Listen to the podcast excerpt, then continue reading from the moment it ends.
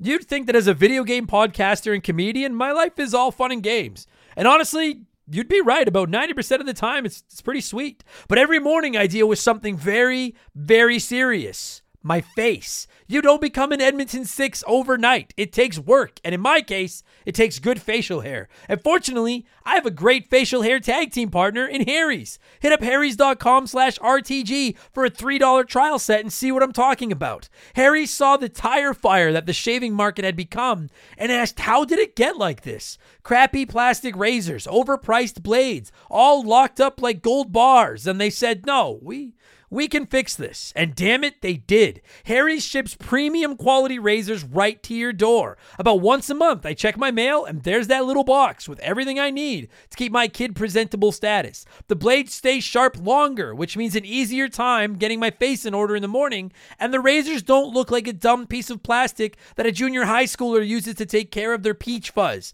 You have the facial hair of a man now. Shave like one. I actually leave my razor handle on the bathroom counter all the time just because it looks so damn classy. Harry's blades are German engineered and they're made to last. They're the best blades on the market for the best price, and you don't even have to go out to get them. Set your delivery schedule and shave like a king. I know it sounds sarcastic, but I'm being serious. I've used Harry's forever. These blades are really freaking good. Highest reviews in the industry, a money-back guarantee that you're not going to need, and a subscription that you can cancel anytime you want. Getting ripped off isn't funny. Switch to Harry's. Get started with a $13 trial set for just $3 at harrys.com/RTG. That's harrys.com/RTG for a $3 trial set.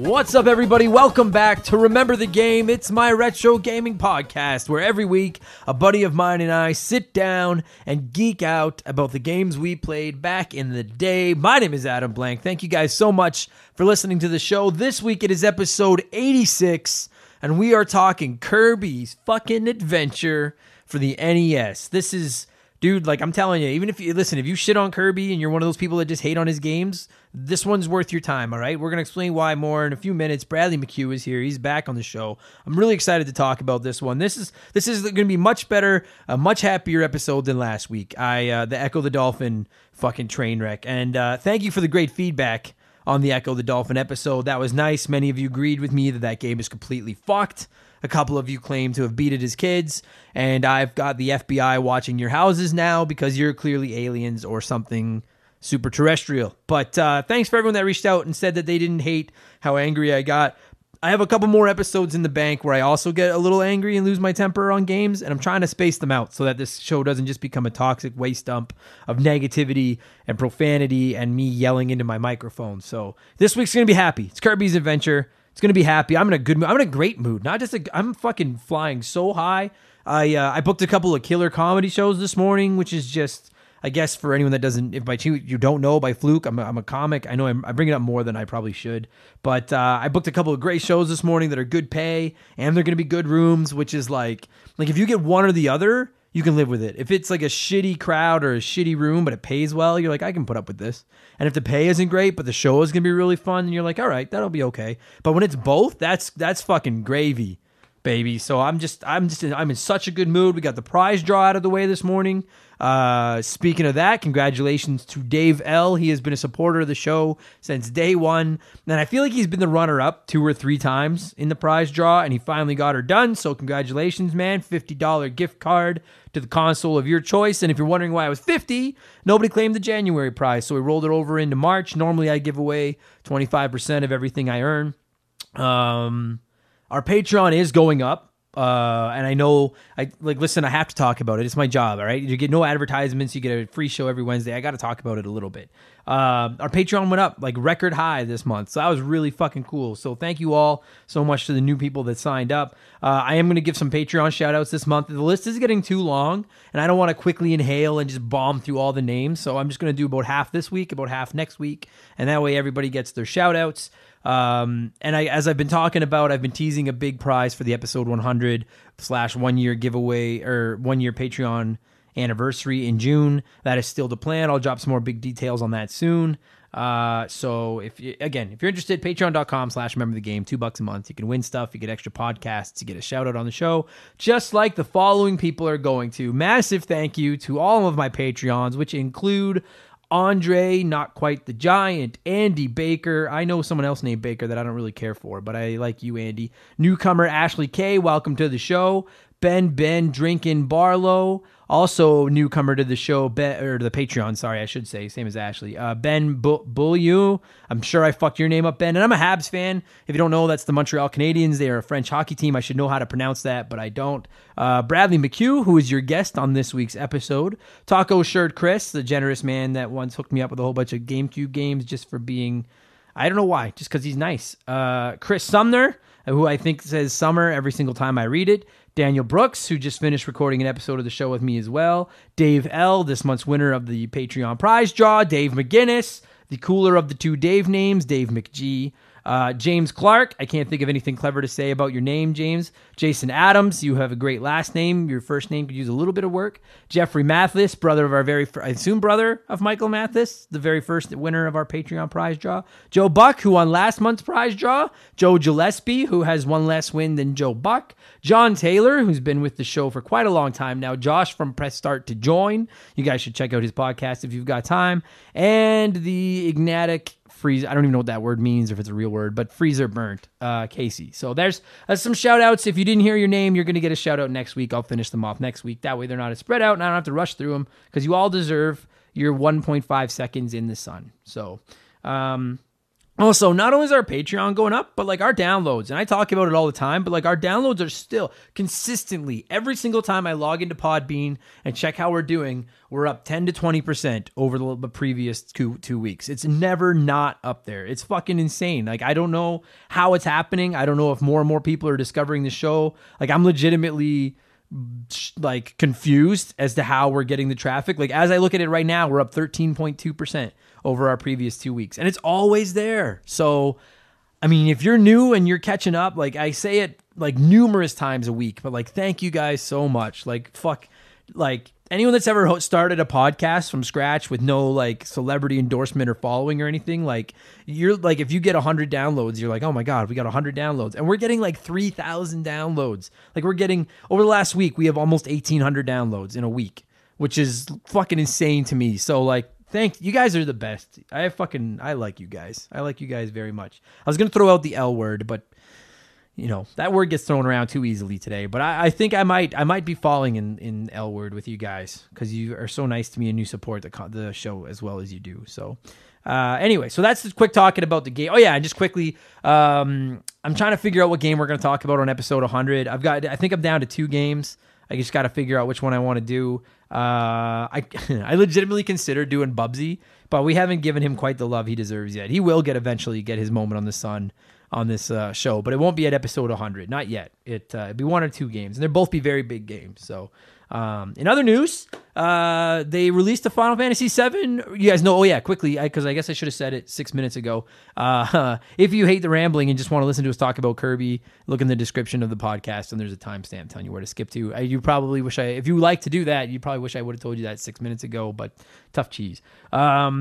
They released the Final Fantasy VII Remake demo on the PlayStation Network yesterday. And I'll be honest, I didn't expect that. Maybe they'd already announced that a demo was coming and I just missed it, but I was quite shocked that they released that. And I think that is an awesome sign, a phenomenal sign, because demos are not as common as they used to be. I remember there was a time where it felt like every game got a demo, and that certainly isn't the case anymore. And I won't say that I get nervous about every game that doesn't release a demo.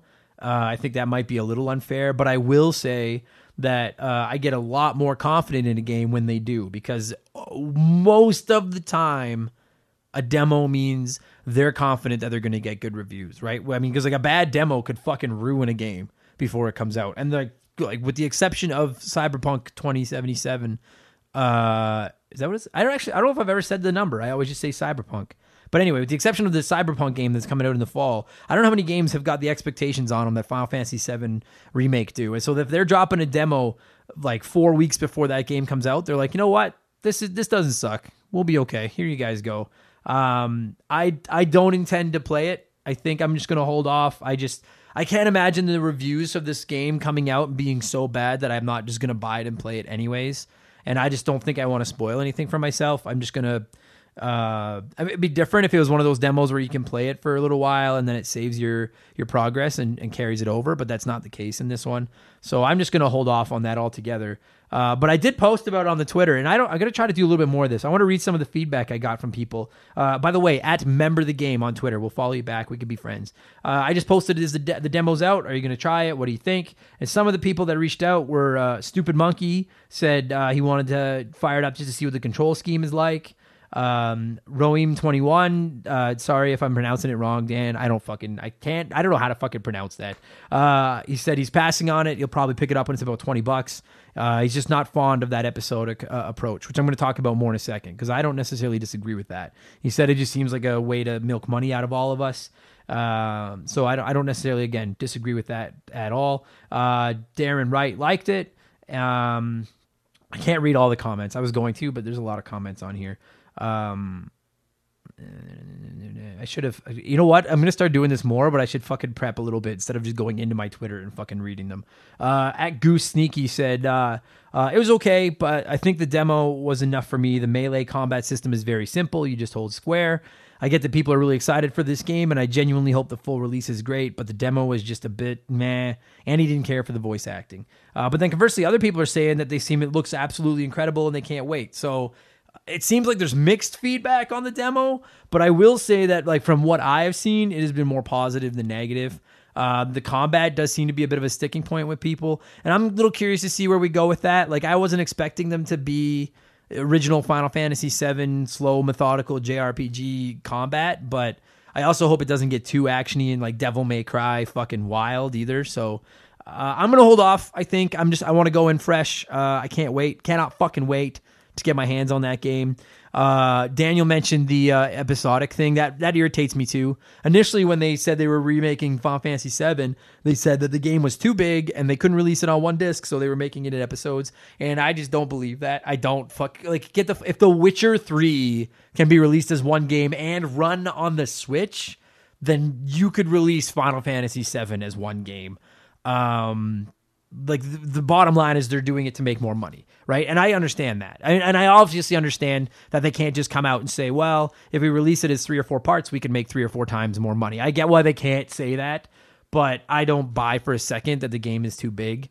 Having said that, one of the things that I am the most interested in is how long each part of the game is. Because if you didn't know by chance, the part that's coming out next month only gets us through Midgar. I believe that once you leave Midgar, that is the end until part 2 comes out. Now, if I'm not mistaken, and from what I've read, on the original Final Fantasy, that was like 4 or 5 hours, right? Like that's not even the end of disc 1. And so if they're selling us an $80 game that's 4 or 5 hours, then of course the review, like they may as well not release part 2 because everyone's going to tell them to stick it up their ass. I'm curious to see, because apparently they've added a ton of meat to the bone in this game. A lot more flushing out the backstory and more stuff to do. And if we're getting like 30-hour like parts for our $80, then that's a much easier pill to swallow. So that's my biggest thing. Far more than the game looks rad. The voice acting I could take or leave. The combat seems to be very polarizing, but as long as it's not complete garbage, I don't care, really. I'm there for the story of Final Fantasy VII, and I think like most of us, we just want to see a game we played as kids done up in these great big fucking high-def 1080p QR HD 4K graphics or whatever the fuck it is.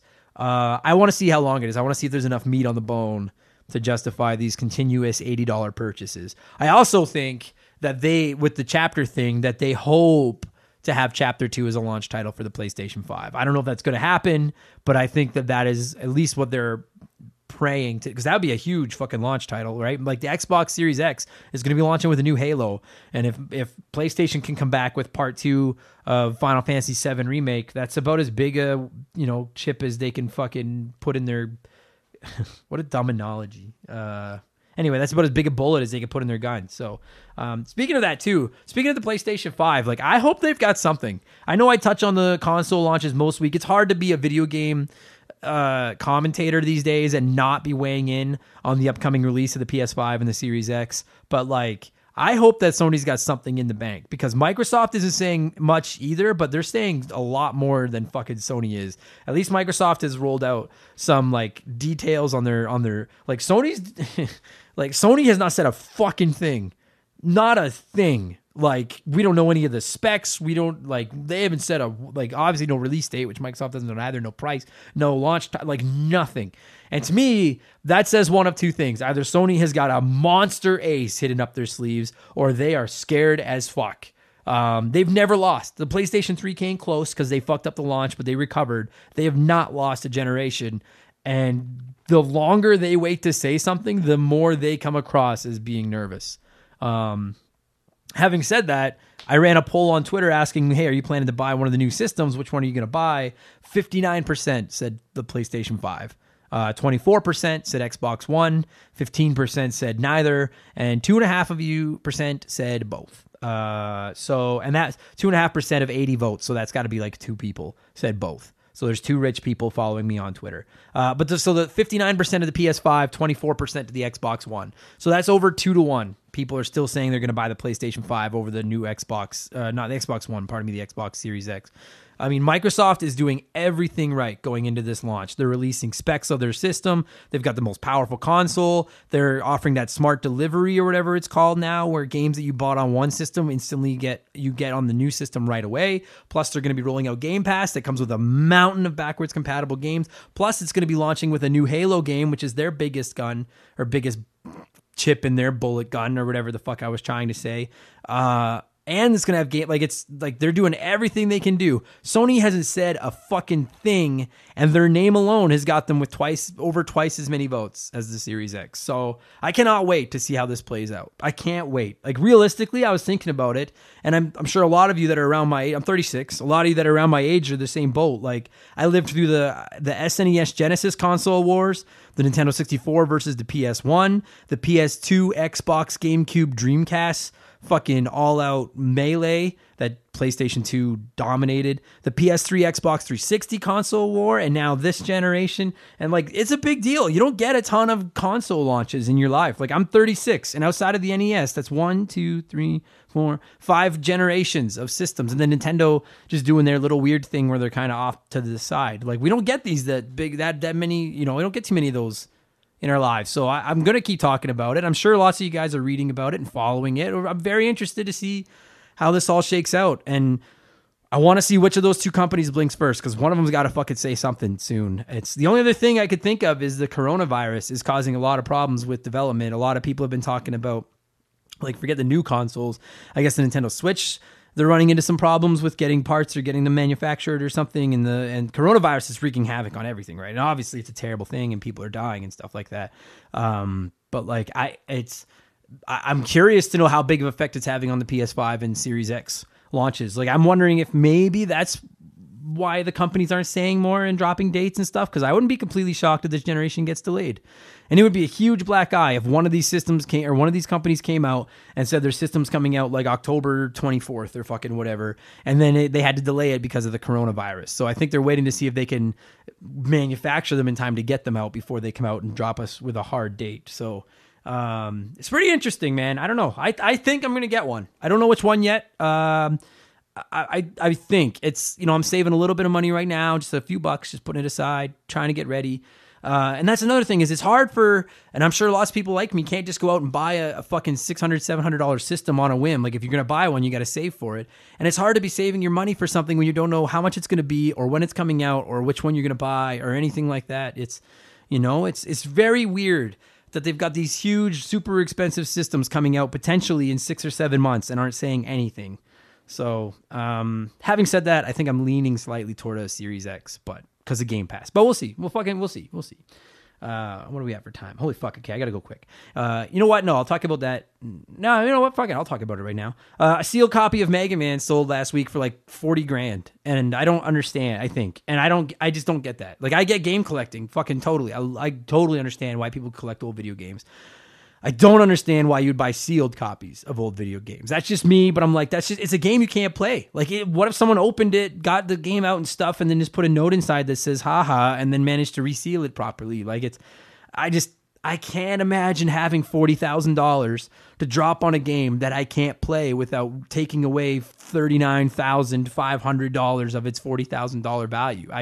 I think you're crazy, frankly, if you're spending that. And I feel comfortable saying that because nobody listening to this is spending $40,000 on a video game they can't play. And if you are, you better goddamn well be supporting us on Patreon for $2 a month too. So, like, I'm sitting here trying to decide if I'll be able to afford to drop like $600 on a video game system in the fall, and you're dropping 100 times that on a 35-year-old game that you can't play. What the fuck? I mean, that said, it is Mega Man, and Mega Man is awesome. So I can get behind. I guess I can get on board with supporting Mega Man, just not for $40,000. Fuck. Anyway, this has gone on long enough. I used to play a ton of Mega Man when I was a kid, but I have not played Mega Man this week. What have I been playing? You ask? Well, I'll tell you. I finished the Halo 2 campaign on the Master Chief Collection. By the way, the Master Chief Collection is fucking dope. Apparently, it had problems to start, but it is really, really good now. And I don't want to say anything really about the Halo 2 campaign because we have an episode recording scheduled to talk about it for a future episode. But, man, just great memories. Fucking Halo 2. So I am still playing Sonic Mania. It's been like a month. I'm still playing it. I can't stop. That Patreon episode is going live on Monday where I review Sonic Mania, and I just want to let you guys know it's going to be very, very, very, very, very positive. So if you want to hear a diehard Nintendo fan come on and say something incredibly nice about Sega, fucking that's going to happen on Monday for that Patreon episode. Sonic Mania is the tits. And then, as many of you may or may not know, I picked up a PlayStation 4 recently. I used one off a friend of mine. And one of the rad things about jumping into a gaming generation or console like super late in its lifespan is the cheap games. I did that with the PlayStation 3 and got stuff like Last of Us and Uncharted and those games for like $10 each at EB Games or whatever. And I had a PS4 from the launch and sold it a few years ago. And now I've recently jumped back in and I'm catching up on some of the exclusives that I've never played. I picked up the Horizon Zero Dawn, the complete edition, for $20, brand new. And I am really digging it. It's fucking really good. And Ori 2, Ori and the Will of the Wisps, comes out next week, and I can't wait to play that. So I'm trying to finish Horizon before Ori comes out. Because, like, dude, once Ori 2 comes down, I tweeted about this. Listen to the next 3 months. Ori and the Will of the Wisps, Resident Evil 3 Remake, Doom Eternal, Animal Crossing, Final Fantasy VII Remake, Gears Tactics, Last of Us 2. Those are just some of the games that I'm interested in over the next 3 months. That's fucking... Oh, it's a good time to be a gamer, man. It is a good time to be a gamer. Oh, yeah, and then fucking around the corner, we've got 2 new systems in Cyberpunk waiting for us. So, Jesus, man. Anyway, that's what I've been playing this week. Let me tell you about what I was playing a month ago, or I guess not. I just read the word a month. Fuck, that would have been so smooth that I fucked it up. Let me tell you about what I was playing almost 30 years ago, and that's Kirby's Adventure, okay? And listen, Kirby gets a lot of hate. And I even mostly get why he gets the hate. His games are easy, and he clearly refuses to address his blatant eating disorder and his morbid obesity, and he's just toying with his health, and I can understand how you would hate him for that. I have not played a Kirby game in 20 years. I use him in Smash a little bit, but other than that, I know the games are for babies. They're for little kids. I get it, you know. Sure, they look nice, but I have no interest in spending my money to play a fucking game that I can play through literally as I'm sleeping. But he used to have great games, even for adults. I'm telling you guys, Kirby Superstar on the Super Nintendo is fucking awesome, and damned if Kirby's Adventure on the NES isn't the best Kirby game ever made. Like, it is right there with Mario 3, Ninja Turtles 2, the Mega Mans. That's like some of the best stuff the NES has to offer. My guest is Bradley McCue this week. He's returning to the show, and we are going to tell you why. I'm going to cue some music, and we are going to talk about Kirby's Adventure that originally released on the Nintendo Entertainment System all the way back on March 23rd, 1993. Kick back, relax, eat some of your enemies, and use their powers against them. And let's talk fucking Kirby. Here we go.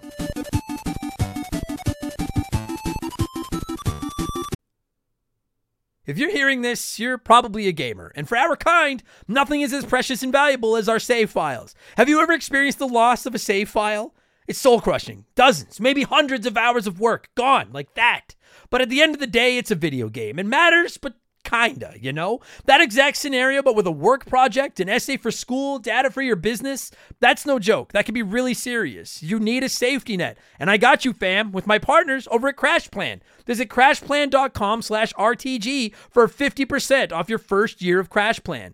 CrashPlan has been protecting people's data since 2001. And a couple years ago, they set out on their own with one mission, to provide the best damn cloud backup solution on the market. CrashPlan runs quietly in the background of your computer or Mac, and every 15 minutes on the clock, they create a new backup of every file that's changed in that time. So if something goes wrong, God forbid, you don't lose hours, lose days, lose weeks of work. Just log into your account and you can download your most recent backup from the secure cloud servers. And there's not just one backup. There's a laundry list of them. You can pick and choose which one you want. It's like the ultimate undo button. If you work on a computer in any capacity, CrashPlan is a must-have. And if you're thinking, that's for big businesses, I'm just Joe Schmo. Pfft. CrashPlan protects Joe Schmo. They offer a ton of plans and tiers. So there's a CrashPlan for everyone, from small one-person businesses like me to you fancy businesses in offices with staff and free donuts and all that stuff. Time is money. Why wouldn't you protect your work?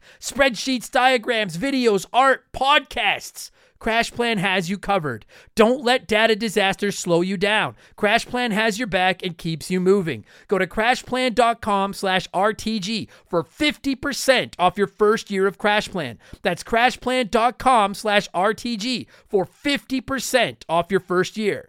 Back up better with CrashPlan.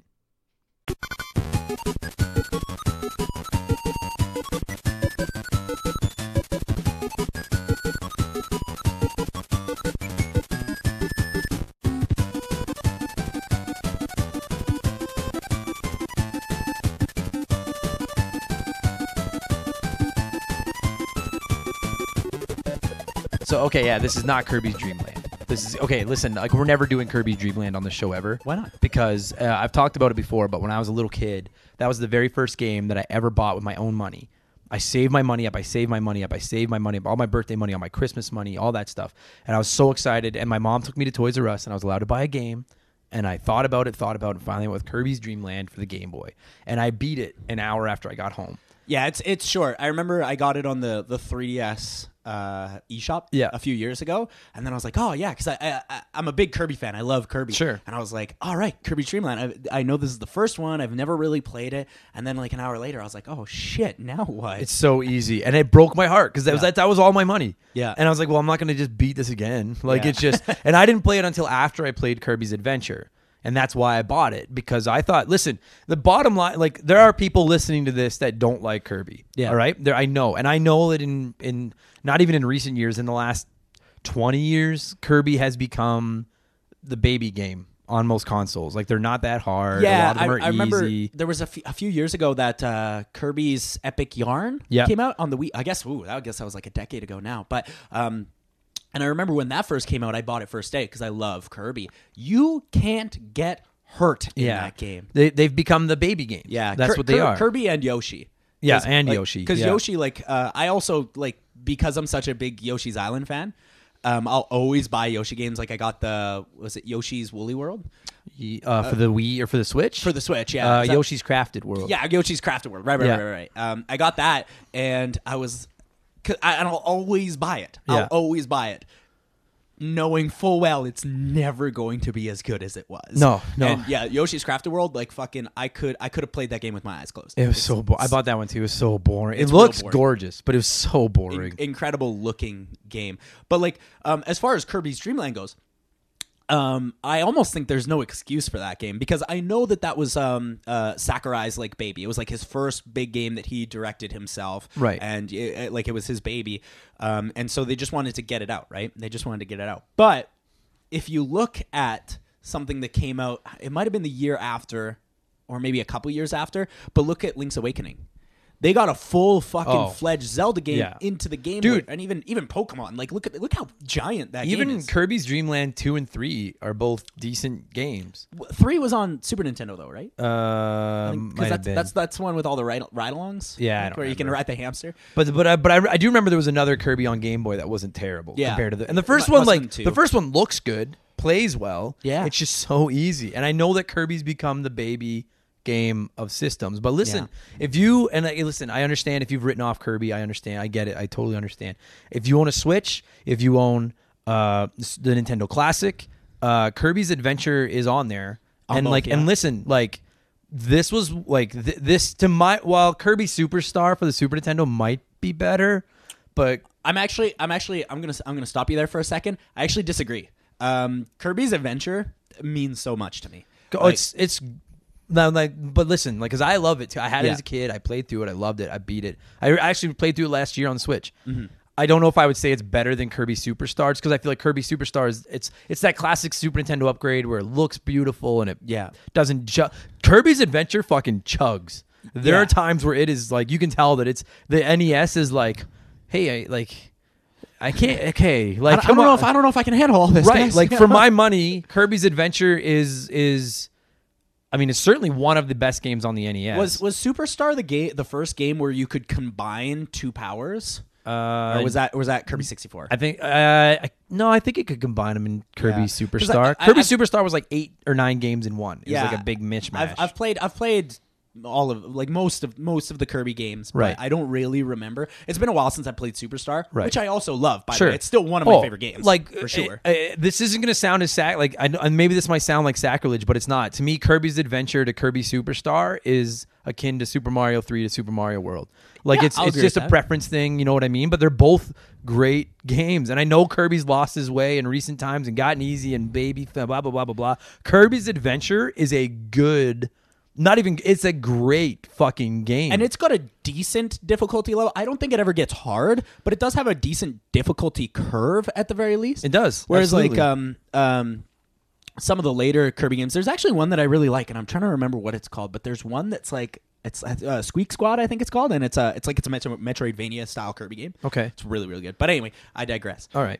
It's kind of like Great Cave Offensive. Okay. Yeah, okay. Defensive, I love that. Yeah, I love that. I love that mode. Kirby?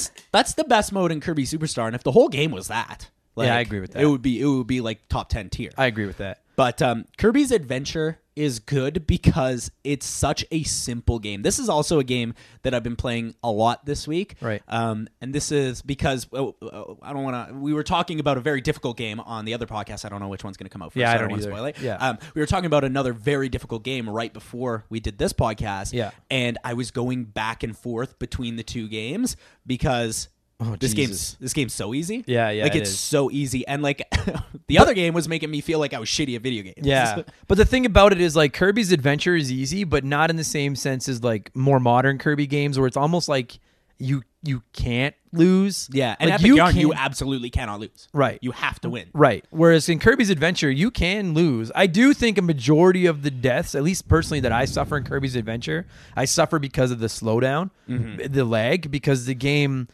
You can tell that this game came out near the end of the NES's life, and this game pushed that thing past the limit. Yeah. Like it was just. But to be fair, I think it's one of the best looking, one of the most adventurous games on the system, and it's a fun platformer. Well, and the thing is like you could say that this game is linear, which it is. You know, each world there's level 1, 2, 3, 4, 5, and 6, and then a boss fight. But between all these levels, you get like sort of these fun little mini games that I love. Like there's the one where you have to draw the sword or whatever on Chef Kawasaki. The quick draw. Yeah, dude. And then there's the crane one, which I love. Yeah. And the crane one is good because you have the giant Kirby and then 2 little Kirbys. And I think the little Kirbys get you a better prize. But I'm like, the giant Kirby's just so enticing and easy to get. You have to go for the giant Kirby. You just go for it. Yeah. Yeah, I love that because like it's like this game came out. I mean, I might be talking out of my ass. I'm 90% sure this game came out after Super Mario 3. It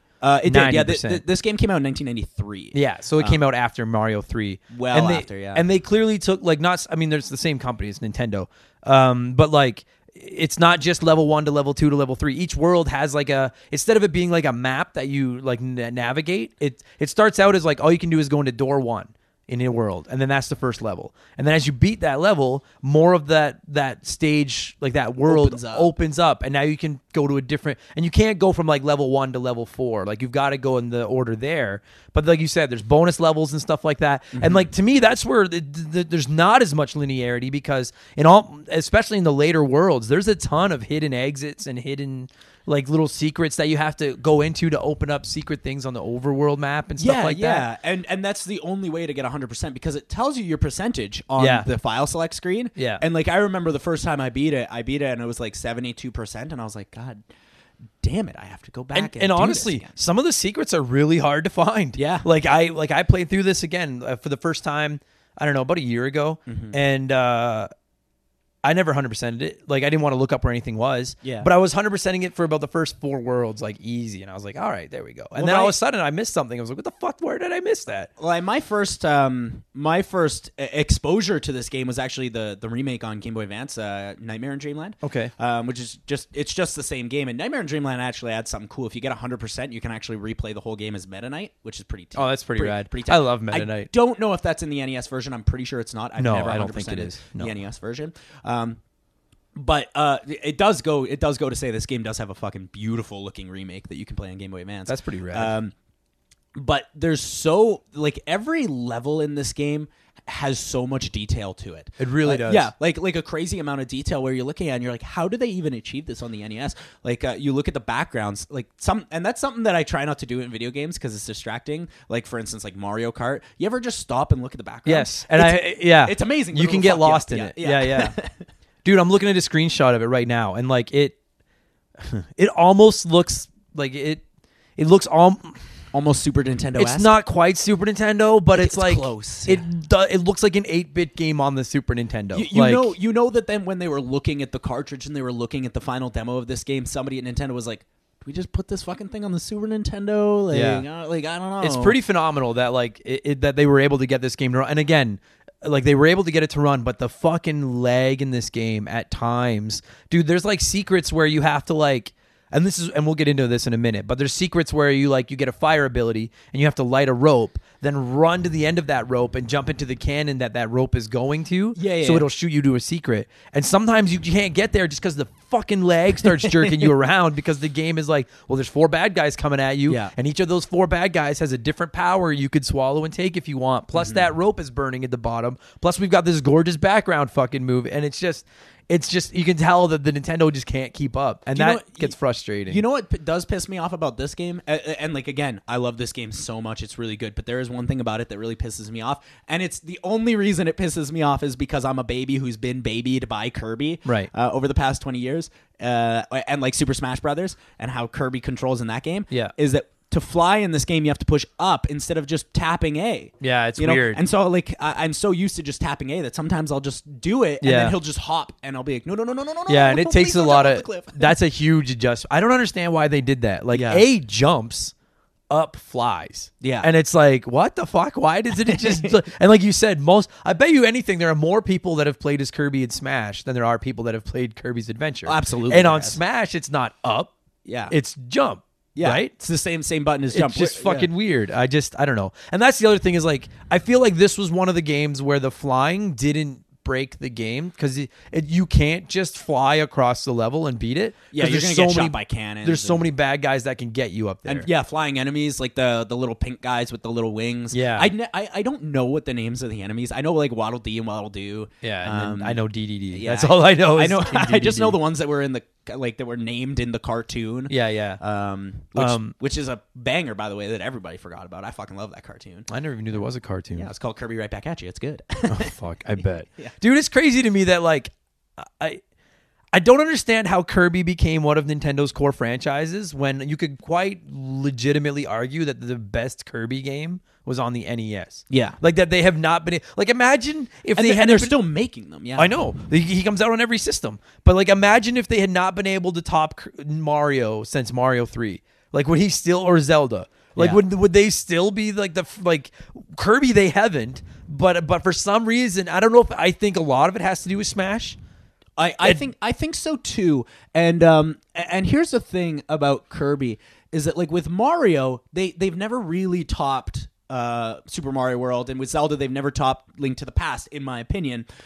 But in a 2D sense, I agree. Yeah, but that being said, every game that they come out with in those franchises, or at least a lot of them, are still very, very good. Oh yeah, dude. Kirby games now, really forgettable. As a diehard Nintendo fanboy, I don't remember the last time I was excited about a Kirby game. Yeah, like when I saw that Kirby was coming. Like anytime there's a new Mario game, I'm like, oh my god! Is there a Kirby game on the Switch? I feel like I don't even know. Yeah, there is. It's Star Allies or whatever. I never played it. There you go. There's the point, right? Yeah, and I think there's like a free one that you can download on Switch, but I would never play that. I don't know how he became one of their mascots. Other than the thing is Nintendo is a kid system. And they put out a game for kids every year. And again, he is so legitimately in the top five characters that I think of when I think of Smash. I don't play as him, but when you're just like, hey, who are the Smash staples? He would be one of the ones that pops up in my head. Main character in the story mode of the newest. Yeah, Smash exactly. Players. Right. Smash Ultimate is the main character. Dude, and you know what really sucks is he's fallen so far into being the guy for kids games that if they released one that was really hard now, I think it would probably get shit on because parents would buy it for their kids that love the easy Kirby games, and then they would get mad that it's too hard. Yeah. It sucks because he's totally capable of being in a hard game. Kirby's Adventure, like you said, it's certainly not like it's not gonna. You're going to beat it, but it's not brain dead. Yeah. Float through. You will have to think about. You will die in this game. You totally will. Yeah, a couple of times. Maybe not that much, but you will die. Particularly if you want to try to get all of the extras and all the secrets and stuff like that. Yeah, you know what I mean? Absolutely. I also want to talk a little bit about some of the power ups in this game because this is like the first game that had like such a plethora of power ups. Yeah, I agree. Was there even power ups in Kirby's Dream Land? I feel like there wasn't. I feel like this was like the first game that you could swallow enemies. Yeah, I don't think... I might be wrong. Yeah, I don't remember. Yeah, you might be right. Yeah, because the whole idea of him being Kirby was initially just that he could suck stuff up and then blow it out. And that... Okay, so like there you go. Like that's one of my big things about Kirby because like I've always loved the Mega Man series. And as a kid, I never owned a Mega Man game. I always rented them. I never owned one. But I was so fascinated with the idea of taking a bad guy's weapon and being able to use it. Like it's like a borderline fetish for me. I just think it's so awesome. It's two ends of the spectrum there for sure. One of the easiest franchises, one of the hardest. Absolutely. Yeah. But like I loved that concept. And when I got a hold of this game and realized that like it's to the point where like when you're a bad guy that I can't take your power, I usually don't even try to kill you unless I'm killing you with another power. I'm like, leave me alone. Sometimes some of these characters in this game they won't even try to hurt you. Yeah, so they're just there. You're like, why would I? Oh. Yeah, it's just like a bird, and you're like, I'm gonna eat that bird. Like fuck him. Yeah. Whereas like any guy that you can take a power, like I am constantly switching my power in this game just because it's so they're all fun. Like they are all fun. Like, and some of them are basic, right? Like there's you can blow the fire beam out your front or the ice. You can swing your giant laser beam. There's the sword one. That's one I think I used the most. The sword? It's not my favorite one. We'll get to that in a minute. But it's not my favorite one, but it's probably the one I use the most because it's so readily available all the time. I love the sword. Although I love the spin cutter, like the boomerang. Oh, yeah. That's one of my favorites, too. That's my favorite. Is this, like, you can throw... It's like a giant blade, and you fucking throw it like a boomerang. That's my favorite weapon. Yeah. Or this... The reason I love this sword so much, partially it's because you can see him carrying the sword, and he looks cool. And partially because when you jump and then use the sword, he just turns into a ball with a swinging sword all around him. Yeah. And I love that. Plus, there's the boss fight where you fight Meta Knight. And I fucking... Oh, to this day, I think it's so rad. Yeah. You go into this room, and Meta Knight, like, appears up, like, on a ledge and, like, throws you a sword. And the sword, like, gets stuck in the ground, and it just says, grab it. And you have to take the sword, and then you fight him like a sword fight. And I just think that's so cool. Yeah, it's such a wicked idea. And I also think this is the first game that had Meta Knight. Probably is. But the weird thing about this game that would then bleed into a lot of Kirby games later on is that they must have known that they kind of wanted him to be an anti-hero because sometimes he'll show up and be like, get him, boys! Yeah, and then all these dudes will show up to try and kill you with like chainmail or whatever. Or sometimes he'll show up and be like, here's a one-up. Yeah, Meta Knight's... It's funny because like Kirby is obviously such a kid's franchise and Kirby... It's almost sickening how obviously he was designed for children. Yeah, a little cute pink fat ball with pink shoes. Well, this is also the first Kirby game that ever had color. And so this is the first time he's ever depicted as pink. But it's so obvious that that's what it is, right? Yeah. But then this Meta Knight comes along, and like when you think of when the Shadow the Hedgehog is supposed to be like the anti-hero of this, and he sucks. You're like, dude, you look stupid. You have rollerblades and guns. You're a fucking loser. Whereas like Meta Knight just seems like, I'm sure underneath the cloak and everything, he's not that cool. But he just seems so badass. Well, I think about like a lot of video game franchises and how they have like most video games will have like the main character and then a character that like counters them. Like in Zelda, there's Dark Link, and in Mario, there's Wario or Dark Samus. Dark Samus, yeah. But if you think about those characters realistically, they're just the same thing. Maybe Wario's a bit of a step away from Mario. You fucking you walk on thin ice. You fucking shit on Wario around me. Yes, but yeah, I understand what you're saying though. But like, yeah, they're pretty similar. Whereas Meta Knight, they're like, we need to have a contrast to Kirby, but he's got to be different enough. Yeah, yeah. Because like I don't know if you've ever seen him. In fact, in this game, I think you see him without his mask, and it's just he's just like a black Kirby circle. Yeah, yeah, yeah. He's just Kirby. He's the same species as Kirby, but he has the cape and the mask, and he is always wielding his really cool like jagged sword. Yeah, yeah. So like they really put some time and effort into being like, we want to make it like a contrast. And Meta Knight's a cool name. It's not like they didn't just call him Dark Kirby or Night Kirby or something. Yeah, you know what I mean? Like there's like I'm trying to think about it. There's like some canon lore that Kirby was also one of those knights at one point. Like his name was like Light Knight or something like that. Oh, okay. And he was just like, fuck this, I don't want to be part of this anymore. Oh, I didn't know that. Yeah. There's also like, if you ever look into the canon of this game, it's pretty buck crazy. See, and like why can't they do that? But again, if they tried to do it now, they'd probably like, he's stuck. He's pigeonholed into being the kid guy. We're stuck. Absolutely. Okay, sorry. So we were talking about the power-ups. Those are some of the cool power-ups. My favorite is the cutting blade thing. I like the cutting blade. What's your favorite? My favorite, and I think it's only in a couple of levels, is the UFO one. Oh, yeah. Where you can fly around in the little UFO and shoot little lasers. He literally turns into a UFO. Yeah. Yeah, yeah. The only thing I hate about the UFO is that it's the only weapon you can't take out of a stage. Oh yeah, you gotta ditch it to go through a door, which makes sense. It would make some of this game incredibly easy. If you could play UFO the whole game, yeah. Oh fuck, it would be so easy. But as soon as, because like you go through the final, when you get to the end of the level and there's a door and there's a big star above it instead of just the door, and then you're like, oh cool, I'm at the end of the level. You go through that door as the UFO, and as soon as you get to that little mini game at the end, you're just Kirby again. Oh fuck, yeah. I guess that would break it. But yeah, I do love that little mini game at the end of each level though, where it's like, press A when it goes as far down as it goes. It's like a slingshot, and you have to hit A as far down as possible without him coming back up. Fire him back up in the air. Yeah. And here's the thing, is that I sometimes get 1, sometimes I get 7. I could never quite figure out the exact timing for it. No, me neither. Yeah, so, I mean, I got the one-ups and stuff, but it was just luck. Like, yeah. It was just... Yeah, every like 3 or 4 times I'd get it, and I'm like, all right, we got her. They do such a good job in this game, and this is of making all... I mean, minus 1 or 2...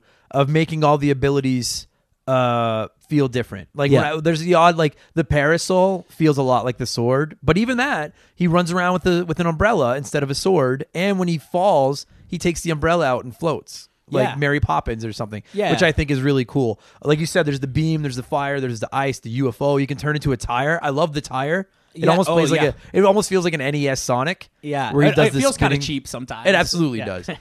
You can get stuff like the wrestler. I love the wrestling suplex. When you grab them and you toss them over. Right? Like, that's so sick. There's that. There's, like, you can get the mic. The mic one where you only get 3 attacks. Yeah. You can only use it 3 times, but it basically wipes out the whole screen. What I love about that is the first one, he screams into, like, a megaphone. And then the second time, he's got, like, a microphone, like, in a mic stand. And then the third time, he's got, like, that big classic... Mohawk. Yeah. I think that, like, just those little touches. This only lasts for, like, 1 second. It's just your attack animation, and then it's gone. But, like, they really try... Like, you know what? I don't care. I'm going to come across as a Nintendo fanboy because I am a Nintendo fanboy. Agreed. This game's got that Nintendo polish. Like, they did everything they could to just put every little detail in and make it just... I love that. Like, it makes so much... It has replay value because you can play with different attacks.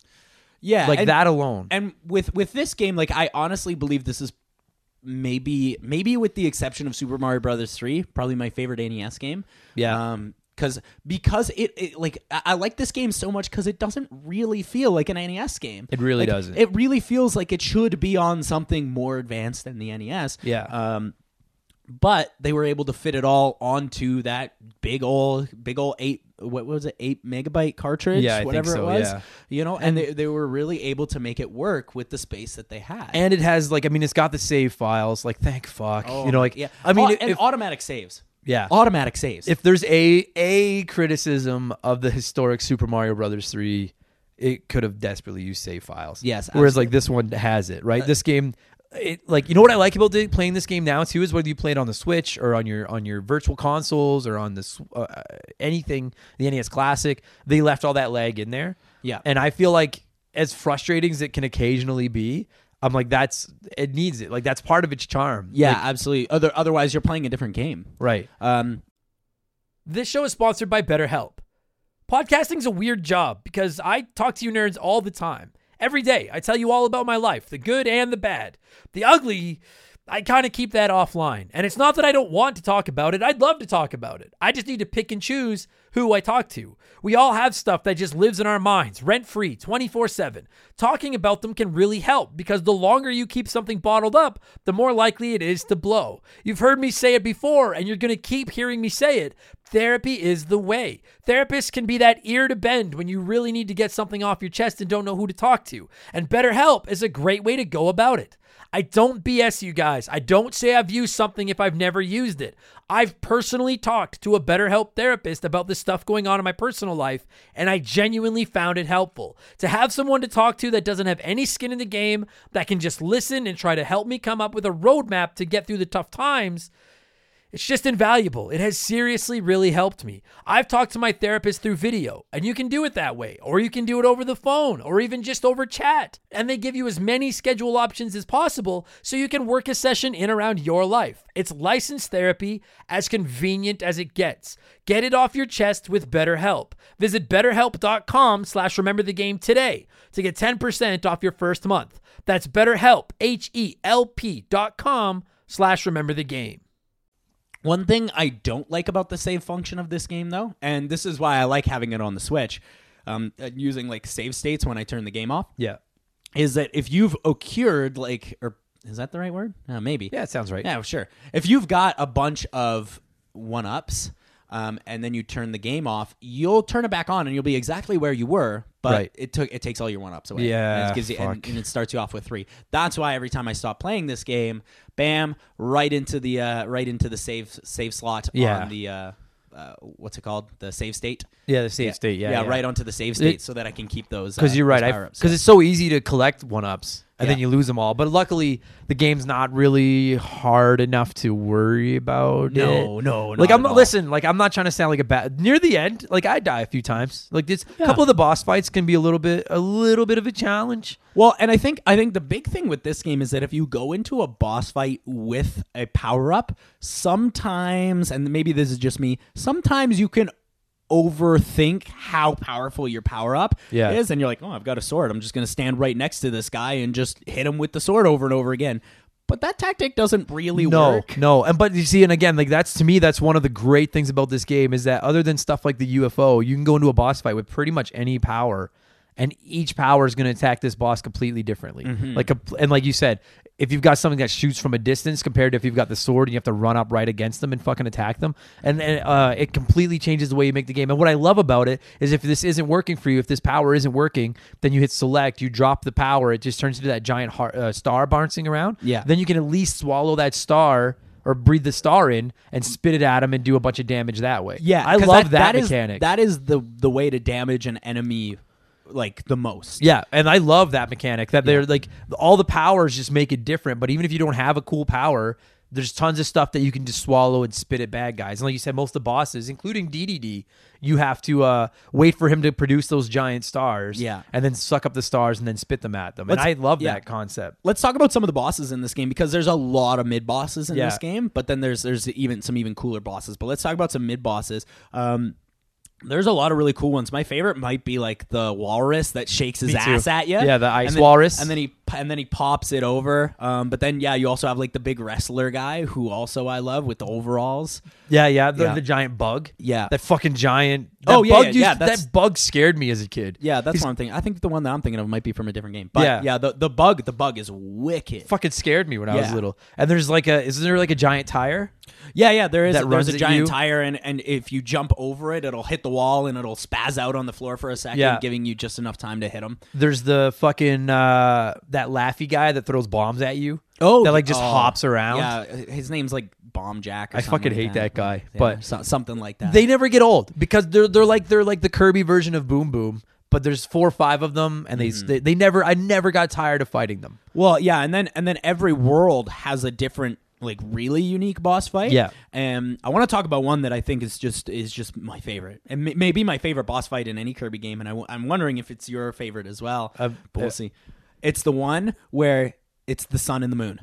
Okay, and it's not. But like the sun will be up here. It will be on the top of the screen, and the moon will be on the foreground, and the sun will attack, producing the stars. Yeah. And that's the only way to hurt the moon while it's standing, and then they'll swap places. Yeah, and I love that mechanic. You fight both of them, and they keep switching back and forth. And every time they switch, the whole screen switches. Yeah. It goes from daytime to nighttime, and then while you're fighting one on the ground, the other one's attacking you from the sky. And that, like, when it switches between day and night, that's the exact polish that I'm talking about. Yeah, man, that this game has. I forgot about that fight. There's one I like better, but I love that fight. Hit me with yours. The skating painter. Oh, yeah, I do like that one, yeah. There's this dude, he's on like old school roller skates. Yeah. And he like skates from like canvas to canvas painting shit, and then you get to swallow up, because whatever he paints comes to life. Yeah. And then you've got to swallow that up and spit it at him. I do love that boss too, and I think that character ends up being playable in Kirby 64, right? I never played Kirby 64. Oh, Kirby 64 is good. There's so many 60...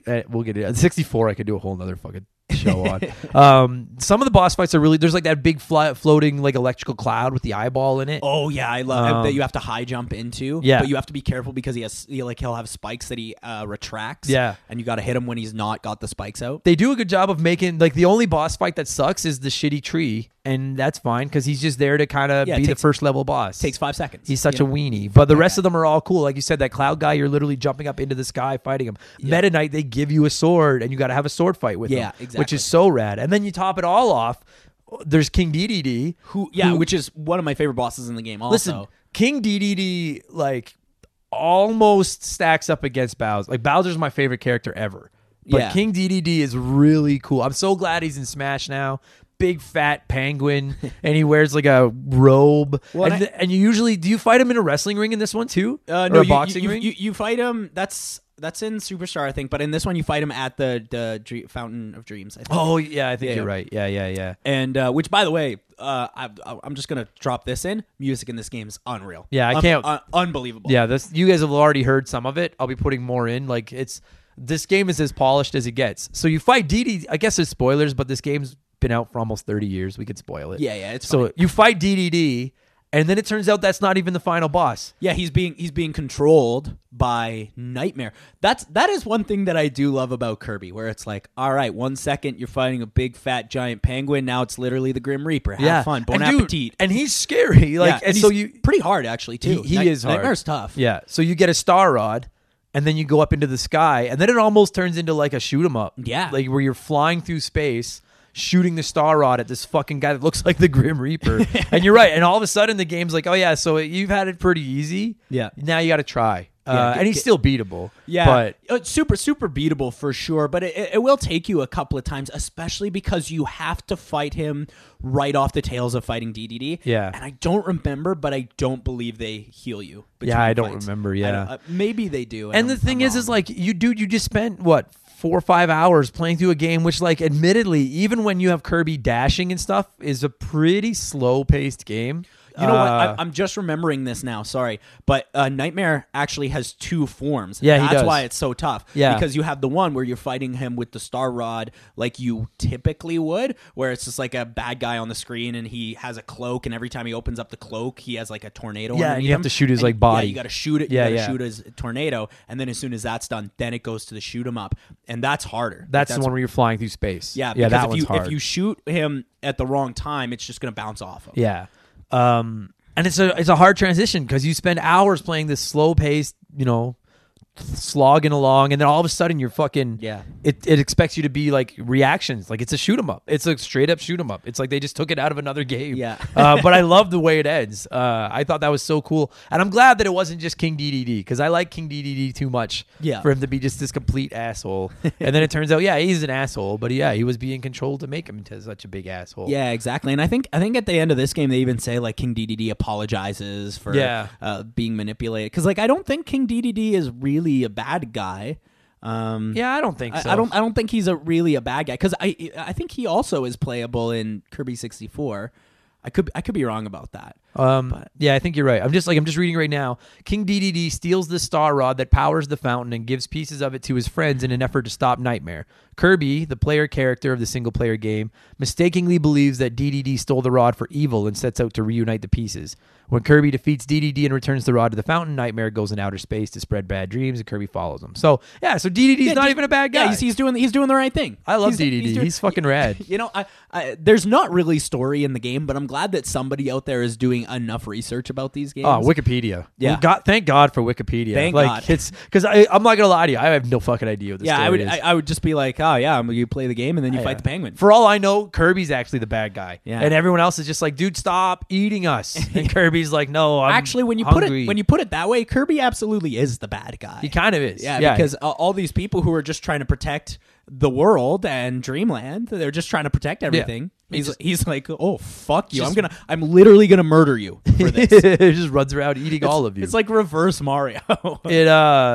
Dude, this game's got a ton of replay, legitimately a ton of replay, because there's hidden stuff. You can play with different powers and things like. It's so much fun sometimes to just experiment with the powers. Well, I love each world because they're like kind of themed. You know what I mean? Like every level kind of feels the samey, maybe a little with a little bit of difficulty spike, but they do try and theme them, and they give them like really fun names. I forget what they are, but there's like Orange Soda Valley and something Garden, like Golden Garden or something like that. It's not Vegetable Valley. Vegetable Valley. Yeah, and like that's really fun, especially because it's all food themed, especially in a game where you have to be eating so much. It's one of those little tiny things that they're like, just toss it in there. That makes the difference. It's a fucking, and then like you said, one of the mini games that you didn't bring up that I fucking love is the one where Dedede is throwing all the eggs at you. Oh, yeah. So you have to hold B, and then you open your mouth, and he just peppers you with eggs. But then every once in a while, it's a bomb. And so you have to let go of B just enough to let the bomb go by, and then open your mouth to eat more eggs. And the more eggs you eat, the more lives you get. Yeah, that one actually is great. I really enjoy that. That one's really fun. The minigames are as fun as, like, just this is a really fun game. When I think of the NES, like when I think of my favorite games on the NES, there's obviously the Marios, there's the Mega Mans, I think of the Contras, I think of the Ninja Turtles. I don't think of Kirby initially, but then every single time I play this game, and I've played through this game a lot, I'm like, this is a fucking really good video game. It's like, it sucks so hard that I want to play more Kirby, but just don't make him such a bitch. Make them. That's where I'm at fun. Too, because there's a lot of Kirby games I've straight up just skipped because I don't care. I legitimately don't even pay attention. He's the only big Nintendo franchise IP that I legitimately don't even pay attention when they announce a game. It's gonna suck. And they always do it at E3 like it's a big deal. I know. They're always like, oh, and there's a new Kirby game coming, and then they show you gameplay, and you're like, that looks like Kirby. But it obviously sells if they keep making them. Right? Because like you've said, like it's a good game for kids, you know? Totally. I think if anybody, like I think if someone were to buy for Christmas their kid a Nintendo Switch right now, it would be that and Pokemon. Those are the two that you get. And even Pokemon is, I think, going in the same direction where they're just like, it's for kids. Make it too easy. Make it way too easy. I just like, I wish they'd even just make it with like a hard mode. Like, you know what I mean? Like just make it so that we can play. I don't know. Legend mode. Listen, you guys, like even if you've written off Kirby, if you're like Kirby's for babies and Kirby's too easy, and you're not wrong, but like I'm telling, I will die on this hill.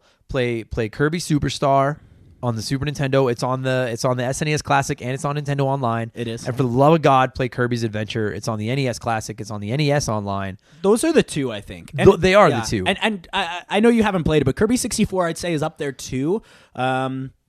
I was just going to say, unfortunately for all of us, we'll never be able to play it because Nintendo doesn't like to give access to their fucking old games. I thought you were like, why? No. Because it's fucking fun, you know? Fucking Nintendo.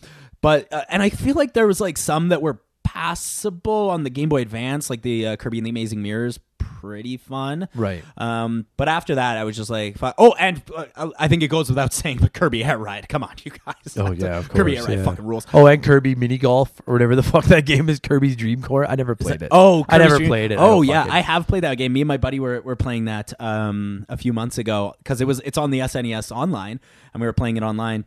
And it's the worst. It's fucking horrendous. It's terrible. Right. Oh yeah. It's the worst. It's so bad because like it's a golf game, but if you get in the hole, it's like it'll just shoot you back out unless you collect all the stars or something like that. I don't remember. It's fucking terrible. Hey, listen, if you've been listening to this show for whatever amount of episodes and you're like, oh, I can't wait for them to do a Kirby's Dream Course episode. I really want a Kirby's Dream Course episode. That ain't happening. You just had it. Yeah, there it was. There you just got a 15-second. It was a bonus episode. You just got your fucking Kirby's Dream Course. And then there was like, because like. As soon as Kirby's Adventure must have been really popular because they started to juice the shit out of him because they also had that that Dr. Robotnik Mean Bean Machine ripoff that had Kirby in it. Oh yeah, that's right. Yeah, I'm trying to remember. Well, I think I don't know. I mean, I'm sure part of it was popular, but I'm sure that part of it too was just Nintendo like clearly realized that they have a ton of money in these established IPs like Mario. They're like, if we can establish more IPs, then we get more annual franchises that can make money. Kirby screams IP. Like when you look at them, you're like, that's a dude. I was in Japan. I forgot all about this. I was in Japan last year. Kirby is fucking everywhere. Really? Fucking everywhere. There was like vending machines full of Kirby, fucking just stuffed animals of them, posters of them, gum, toys, candy. This is exactly what I'm talking about though. He must have been popular, but the weird thing is that it almost felt like they were going to polarize Kirby the same way that they did with Mario with like all these spin-offs and all that shit. And at some point they were just like, fuck it, just make a Kirby game every 3 years or whatever. Yeah. And just call it a day. And make money off them. Was there even a Kirby game on the Wii U? I don't remember because there was the Kirby Return to Dreamland on the Wii, which actually is pretty fun. Yeah, they're probably. I mean, listen, I've defended the Wii U to death because I liked the Wii U, but like, even I'm like, I couldn't tell you all the games that are on the fucking like that poor system. Just Nintendo pretends that system never happened. Yeah, I like the Wii U too, but I feel like every game that came out on the Wii U was like a safe version of the franchise. Yeah. Like the I might get some shit for this, but like Super Mario 3D World, that's fucking the safest game of all time. I don't think it's that good. But I agree, it's not. It just certainly didn't do anything experimental. No, it does absolutely nothing for the franchise. Whereas Odyssey, that does a shitload for the franchise. Yeah, man, that does tons for the franchise. Yeah, the two best things the Wii U did were Mario Kart 8. Oh, which is one of the best games of all time. It absolutely is. And one debatably of the best Breath of the Wild, but also that's on the Switch. On the Switch, yeah. And then I don't even have that game on Switch. Actually, I only have it on Wii U. There was one more on the Wii U there. Oh, the Wii launched Splatoon, and Splatoon's a fucking great franchise. Right, so they did do that. That being said, though, Splatoon 1 is fucking worthless now. Absolutely useless. Yeah, we got Splatoon 2 on the Switch. Yeah, it's a coaster now. Yeah. Like, I remember a couple of months ago, I was like, I want to go back and play the first Splatoon because I remember really liking it. Just try fucking connecting to the internet with that. I guarantee. Thing. Yeah, it takes like 40 minutes to get a match going, and even then, like fucking 8 people drop out in the middle of it. Yeah, like, it's nonsense now. It's fucking useless. Launch the franchise though. Yeah, unless you like the story mode, which actually the story mode in Splatoon is pretty fun. And I don't think anybody ever plays those, and I think they're pretty good. They are good. Splatoon shit. I fucking love Splatoon. Yeah, Splatoon rules. Just quickly, like I'm just looking it up, and Kirby's Adventure is considered one of the best NES games by journalists. And then they have 3 different lists of the best NES games, and it's 11th, 27th, and 15th. 11th, man, I feel like that's too low. And 27th is vastly too low. Yeah, and I think 11th. Like to me, there's a very solid argument to make that it's a top 10 NES game. Yeah, and like I think if you're gonna say Kirby's Adventure is the 11th best NES game, I'd have to hear the other 10, but I might let you slide on it. But for me, it's like it's my second favorite NES game. Of course, only surpassed by Super Mario Brothers 3. I like this better than I like The Legend of Zelda, which is saying a lot because I love that game. Yeah, well, the original Legend of Zelda is kind of. It's kind of outdated, you know. And I love it. I absolutely love it, and I've got the whole game memorized at this point. Yeah. But it's not. It doesn't age well. No, it hasn't. I don't think. Like for instance, like there's like that sword behind the fucking be underneath the cemetery that you practically fucking need to beat Ganon, but it's under a random tombstone and there's 100 tombstones. Why the fuck would you go around and push all of them if only one of them moves? It was, yeah. I played that game for the first time last year, like through to the end, and really enjoyed it. But yeah, it's just ancient. That's all it is. I played it. Yeah. And to me, that's a great closing thought on Kirby is that like the original Super Mario Bros is still fun, but it's obviously been done better. The original Zelda has definitely been done infinitely better. The original Metroid. I'm sorry, but the original Metroid borderline sucks. Yeah. Like a lot of these first versions aren't that good. The original Kirby is not only playable today, it still is arguably the best version of Kirby. Yeah. It is so good. It deserves to be in everyone's top 10 list on the NES. Even if you're listening, people that message me, I know people that listen to this show that don't like Kirby. I'm telling you, this is the one. And Kirby Superstar. Well, and even, this is the one that is worth playing. Well, it's fun. Even Castlevania, like the first Castlevania is one of my favorite games of all time. Symphony of the Night's better though. Surpassed absolutely. So is Super Castlevania. Yeah, Super Castlevania 4. They've all done it better. Love that game. Okay, I'm trying to come up with a cool number to fucking score this thing out of. I'm looking for some kind of stat or something. Yeah. 7 warp stars. Yeah, okay. Yeah, that'll fucking work. All right, yeah. There's 7 worlds. How many worlds would you give Kirby? I'd say, you know what? I'm going to give it 6 warp stars, or 6 worlds. 6 worlds out of 7. Yeah, me too. Yeah. Actually, yeah. I love it. I truly do. It's really good. And even the lag doesn't hurt it. Yeah. I played through it on my Switch, and like, I was like, I would have paid $10 just to buy this as like an indie game and play it right now. Yeah, like absolutely. I had no problem with it. Like if Nintendo was like, hey, like right now, if Nintendo released like an 8 or 16-bit Kirby game and they're like, we just released it on the eShop for $25. Done. Just Kirby's Adventure 2. Yeah. And just make it the same thing. I would fucking buy that in a heartbeat. Done. It's over. That's all over. Yeah. No, I really love this game, and I'm glad that I got the opportunity to talk about it. Dude, I'm glad someone talked about this. This game, we waited too long to talk Kirby's Adventure on here. Yeah. And quite frankly, guys, outside of Kirby Superstar, we may never talk Kirby on the show again. Yeah. So if you're a diehard Kirby fan, I hope you got your fix. And if you're a Dream Course fan, that was your episode. Yeah. you know that there's like a huge Dream Course fan base that are just waiting. One guy. He's listening to this right now, and he's just like, those sons of bitches. He's like hitting unsubscribe. Yeah, that's fine. No, it's not. Star. Please don't unsubscribe. I need star review. Yeah, I need every listener, please. Bradley, good job, buddy. Thanks for doing this. Hey, thanks for having me on, man. Any chance I get to talk about video games, I'm gonna take. Fucking rights, buddy. Go Kirby. Hell yeah.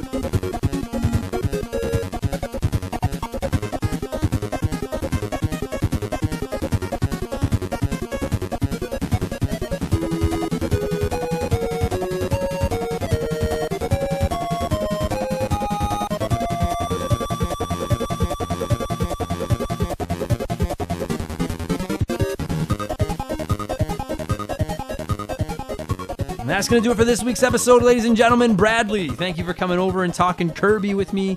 And to every single one of you beautiful people, thank you for listening to our show. Thank you for telling people about our show. And thank you for helping our show grow to the mediocre heights that we have now reached. Onward and upward toward episode 100.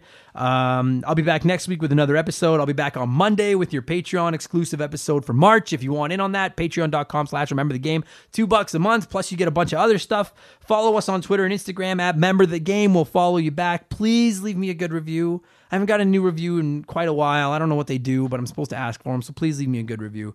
And with all that said, I'll be talking to you guys again in a few days about more old video games. Go play something, and I'll see you guys later. Good enough. Take it easy, guys. Cheers.